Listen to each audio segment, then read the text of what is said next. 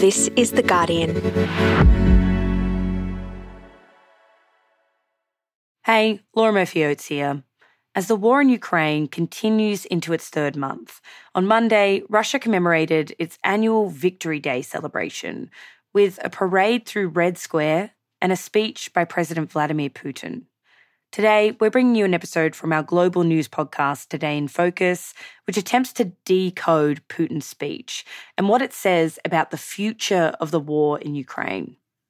Here's Moscow correspondent Andrew Roth talking to Michael Safi.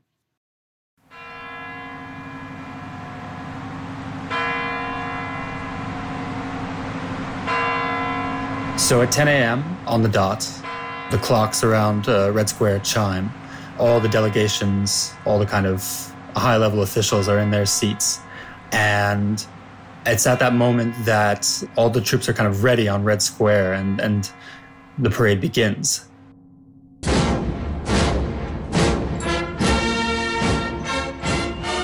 On Monday morning, the eyes of the world were fixed on Moscow for the country's annual Victory Day parade. Even in ordinary years, a dramatic celebration of Russia's military prowess. And this isn't an ordinary year. So in rides uh, Sergei Shoigu. He's the head of the Russian Defense Ministry, standing in a convertible. Uh, he receives the troops and he drives by one by one past all of these different divisions and all of these different uh, troop groupings.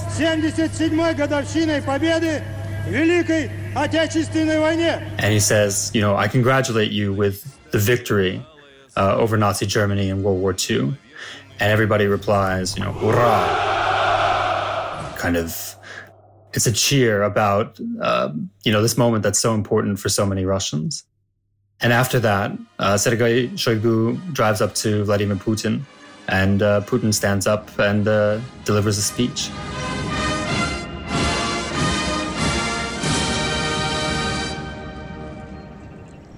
Уважаемые граждане России, дорогие ветераны, This is a speech that he gives every year, but this year it feels like Vladimir Putin has a decision to make. In many ways, he has to figure out what to do with this war, the most important decision of his entire presidency.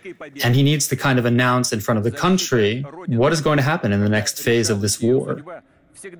So the speech begins by him saying, Dear officers and, and, privates and everybody else who's in the army, I want to congratulate you with uh, the victory on May 9th in 1945 with the defeat of fascism. Um, this is a key moment in the history of our country. And I'm waiting and kind of expecting him to go even further on this note and say, if we're fighting fascism, the whole country needs to unite behind it. We need to, you know, mobilize the troops. We need to declare an official war. And then at a certain moment, and I was surprised, he kind of veered away from it. Уважаемые товарищи, гибель каждого нашего солдата и офицера – это горе для всех нас – и невосполнимая утрата для родных и близких. This was a victory speech that didn't really have much information about victory in it. Rather than talking much more about what the Russian troops had done, what cities they had supposedly liberated, uh, this was a speech that actually recognized the very strong and very painful effects of the war on, on certain families, and particularly on military families. And this whole speech takes about, you know, 10 minutes as we're moving our way through it and you still are kind of holding your breath to kind of wait for the moment when he announces something that uh, is going to really change the, the kind of direction of this conflict. And finally, in the end, he says, you know, in recognition of the Second World War, you know, I announce the parade has begun. Слава нашим доблестным вооруженным силам! За Россию! За победу! Ура!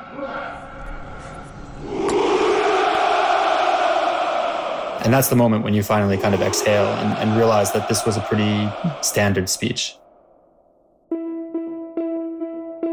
Many thought Vladimir Putin would use his Victory Day address this week to announce a major change in strategy for a war in Ukraine that isn't going to plan.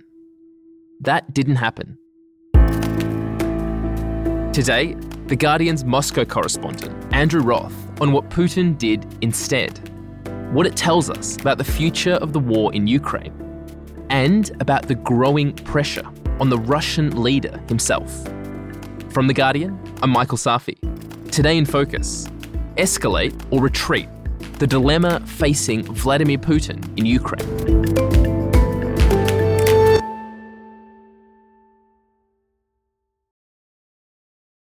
So, Andrew, it sounds like this speech was somewhat anticlimactic because you've told me that Vladimir Putin entered Monday with a massive choice to make.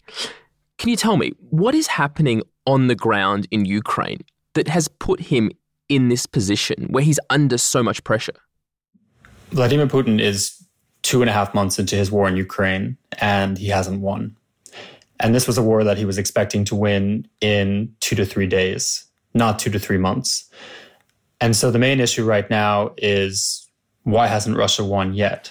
When Moscow launched its invasion, there were concerns that Ukraine's military would be quickly outnumbered and overwhelmed.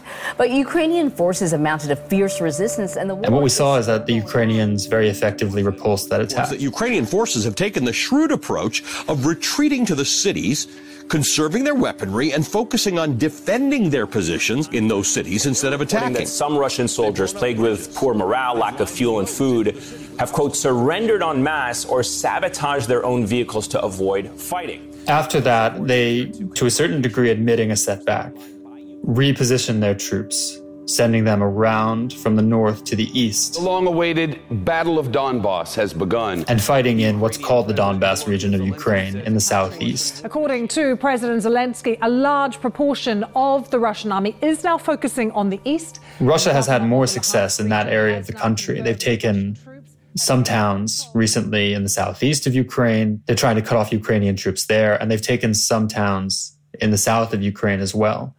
But that offensive hasn't gone as effectively as they expected it to. They're not gaining ground quick enough. And more importantly, the Russian troops are slowly becoming exhausted. And most military analysts say that sooner or later, the Russians are going to have to pause their attempts to take more ground in Ukraine. And the truth is that overall, they really haven't taken nearly as much as they wanted to. Their biggest success has been in Mariupol, where they've nearly captured the city on the Azov Sea. But otherwise, Russia has fallen far short of the goals that it wanted to achieve when it started this war. And the cost is becoming higher and higher. So the choice that was confronting Vladimir Putin on the lectern at May 9th, and in general, is whether or not he can continue to attack or if he needs to figure out some new strategy because what he's done so far has not worked. And so, Andrew, let's break down the choices in front of Vladimir Putin right now. I mean, what are the possible options that he could be looking at for, for how to change this war? More or less, Vladimir Putin had three options. So, the first choice is that Putin could escalate the war. He could declare a mass mobilization in Russia that would call up the Russian military reserves, or he could officially declare war on Ukraine. This would release a lot of resources for him, and this would allow him to really escalate the war and perhaps create some kind of breakthrough.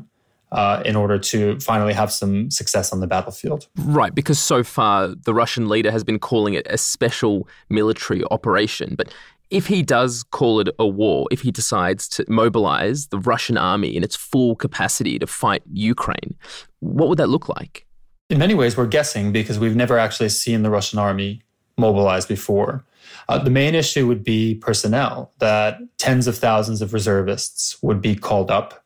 Uh, these are people who have normal jobs, who have normal lives, who would be expected to kind of drop all of that and possibly be sent forward to Ukraine or at least to the border with Ukraine to help free up uh, some of the other troops on the front lines. One of the big uh, problems coming up for Russia is that they have a yearly draft, you know, and conscripts eventually are allowed to go home. Right now, this is a special operation, meaning nothing out of the ordinary is taking place. But if you declare war, then all bets are off, and you can keep people on the front lines or in conflict longer. This would generally allow the Russian army to use more people and to kind of free up a lot of soldiers for some sort of push against Ukraine. Okay, so that sounds like that would be really decisive. I mean, it would help Vladimir Putin out of this dilemma. It would, you know, massively increase the fighting power of the Russian army. So why doesn't he do it? There are a couple of reasons. Uh, first of all, because it's a politically dangerous gambit. Like I said, we've never seen the Russian army do this before. Uh, in general, we've never seen the kind of mass mobilization that could take place in Russia before. And we don't know how angry that would make ordinary Russians um, about this war. It seems like many of them are willing to accept the war as long as it doesn't affect their everyday lives. But when you start to see your friends, your neighbors, your family members called away from their jobs, your lives disrupted, that really starts to have a difference. And if Russia's already losing the war, the idea of doubling down, of raising the stakes in order to achieve some kind of success would be a pretty dangerous proposition. You know, it would mean Putin staking more of his reputation on the war and possibly still coming up short. Andrew, you described this as a choice for Putin. What else is on the table? What, what's the other path he could possibly take? Well, the other option that he could possibly take is de escalating rather than escalating. So, what he could have done on Monday is to walk up to you know, the podium and basically say, Dear citizens, congratulations, we've won the war. We have managed to defeat the Ukrainians in battle. We've freed or liberated key cities in southeast Ukraine. We have secured a safe future for us and our children. And, and we've really managed to kind of defeat the threat that was coming from Ukraine. He could have delivered a kind of mission accomplished moment that would have allowed him to kind of conclude this war and I would say de escalate the war and kind of be able to pull the troops back home and, and call an end to the conflict.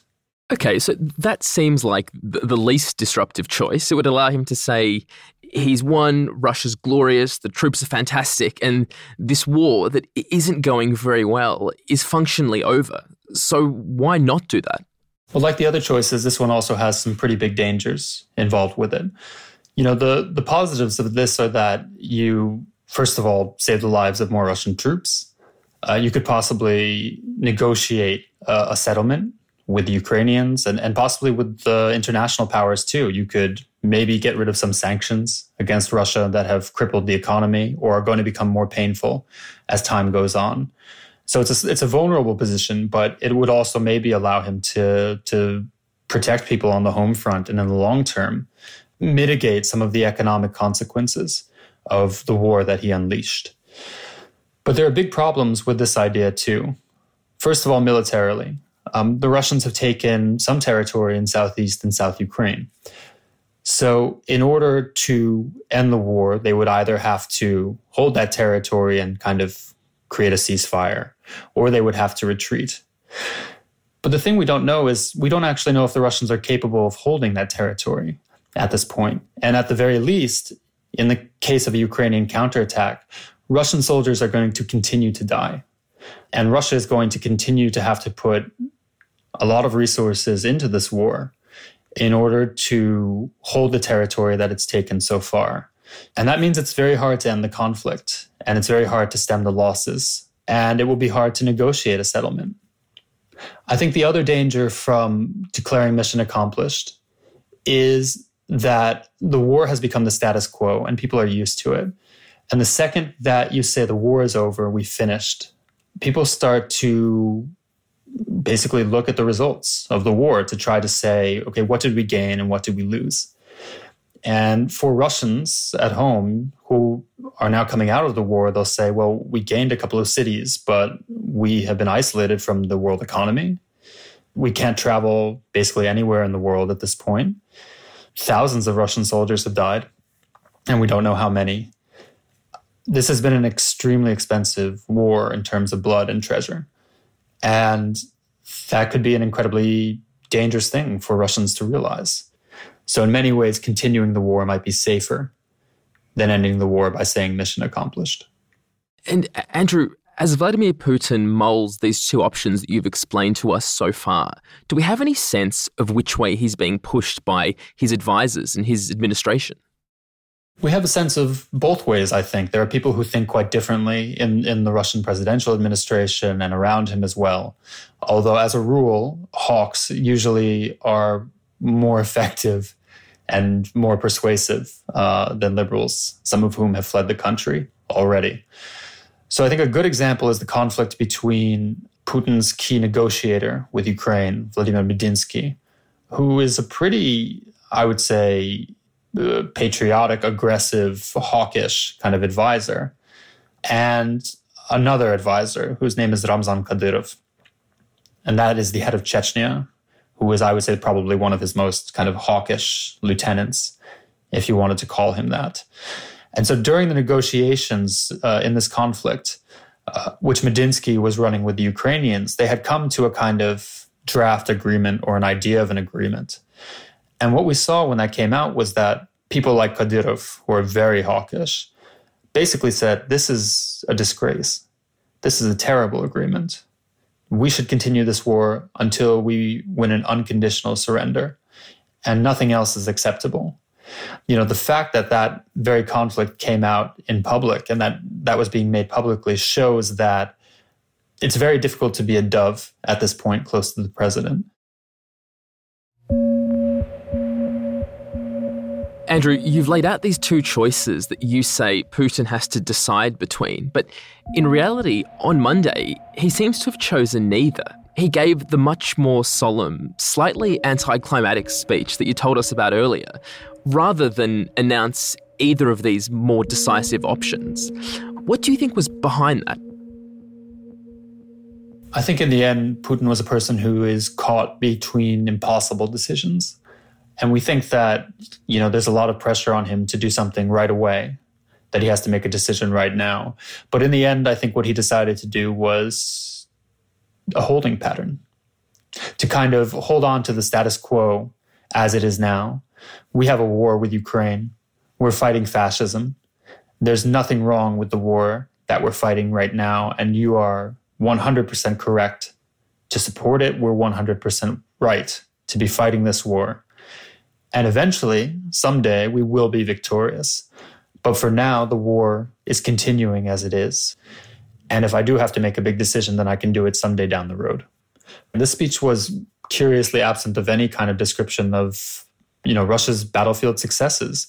Nothing about Mariupol uh, or Kherson or these other cities that Russia has managed to capture. Nothing really that would suggest that the war is going very well at all. You know, this is a very abstract, disconnected speech uh, that just felt much more like, to be honest, uh, Putin rehashing the talking points that he had already made public. So it felt like a speech that could have taken place at any moment in the last two months, uh, much less than something that you know comes at this very moment, two and a half months into the war, when Russia is facing a really difficult decision. And Andrew, viewed in that context as a speech that's all about buying time, how significant is it that Putin conceded that Russia had taken terrible losses and that the country needed to support the families of fallen soldiers? I think in, in many ways, this is one of the biggest problems that Putin faces right now in the war, which is that a lot of the losses from the war can be covered up. The economic losses can be managed. In many ways, the failure to take certain cities can be explained away. But the one thing that can't be explained is the loss of Russian soldiers. In Russia, they are grieving too. Mikhail was killed in action in Ukraine. Angelika is his widow.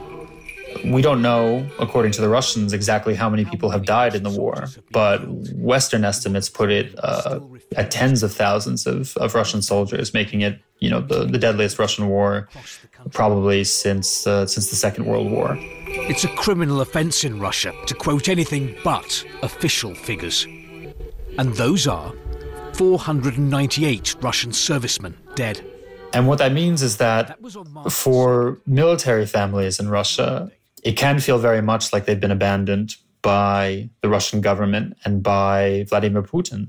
You know, who were sent to this war, who was supposed to have a very kind of concrete idea of what they were supposed to do, uh, and since then have been disappointed by the government reaction to to the loss of their their children, their brothers, their husbands.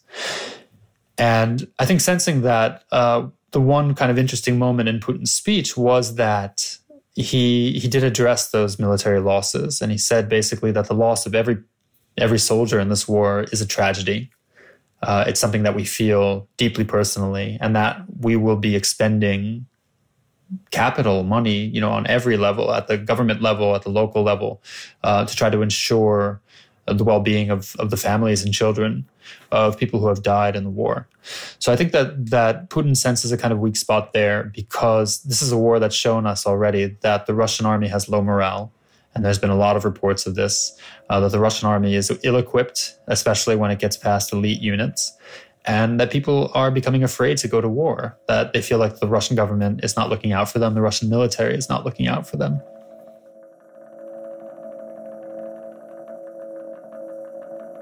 Coming up, the other Victory Day speech we heard on Monday, the one by Ukraine's president, Volodymyr Zelensky.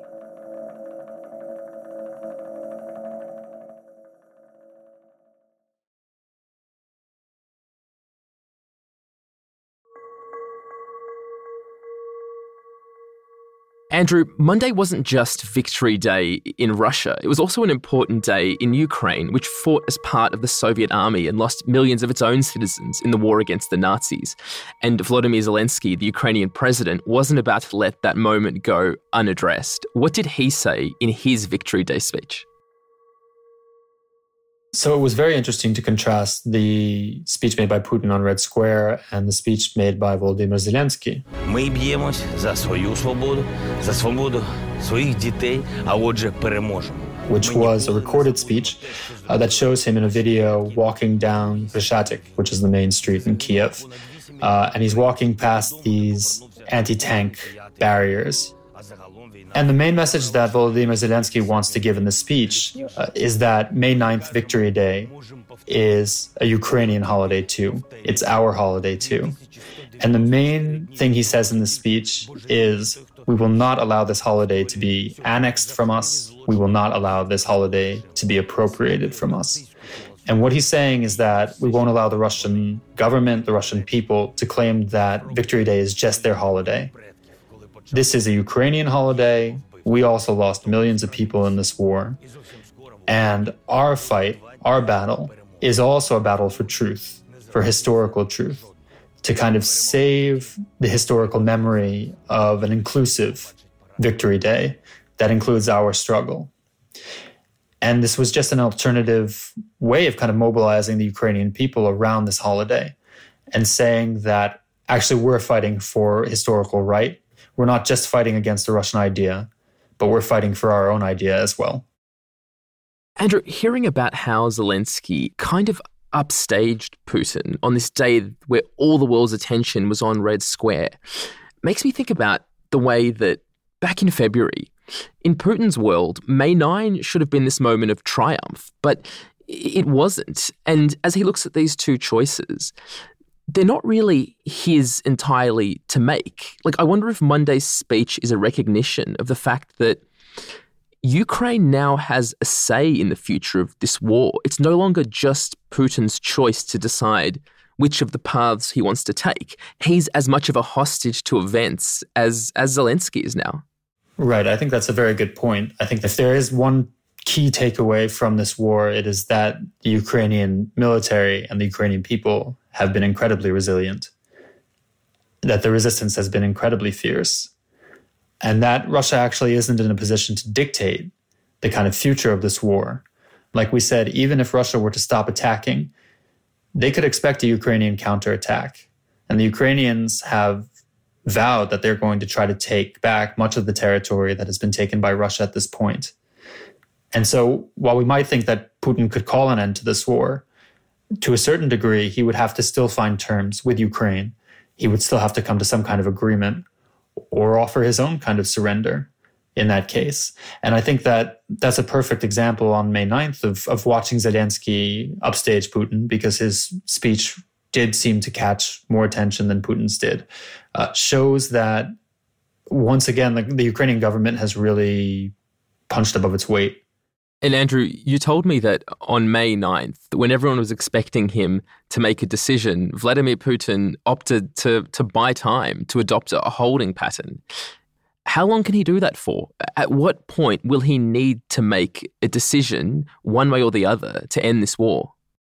At the moment, he's still running out of time because the army is still exhausted and it still can't continue to take ground indefinitely or fight an offensive. So eventually, in some way, the Russian government needs to allow the army to rest, to rotate out soldiers.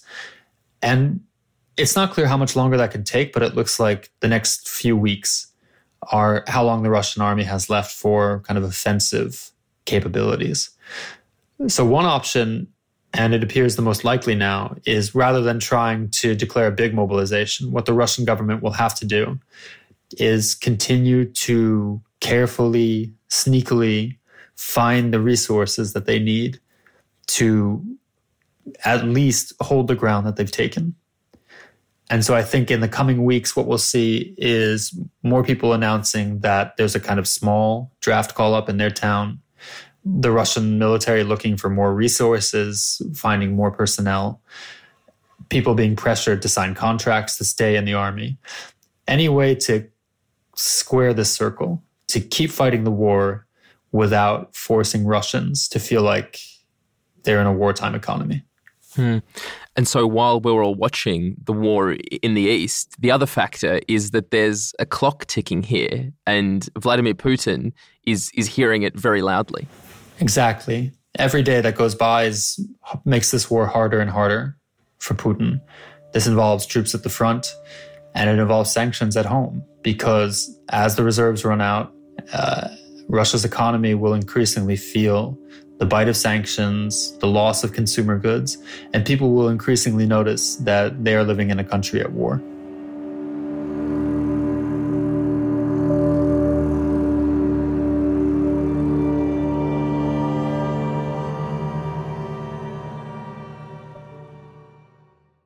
That was Today in Focus host Michael Safi with Andrew Roth. This episode was produced by Alex Atack and Axel Kacoutié. The executive producers of Today in Focus are Phil Maynard and Elizabeth Casson. Additional production on this episode by Daniel Simo. I'm Laura Murphy Oates, and we'll be back with Full Story tomorrow.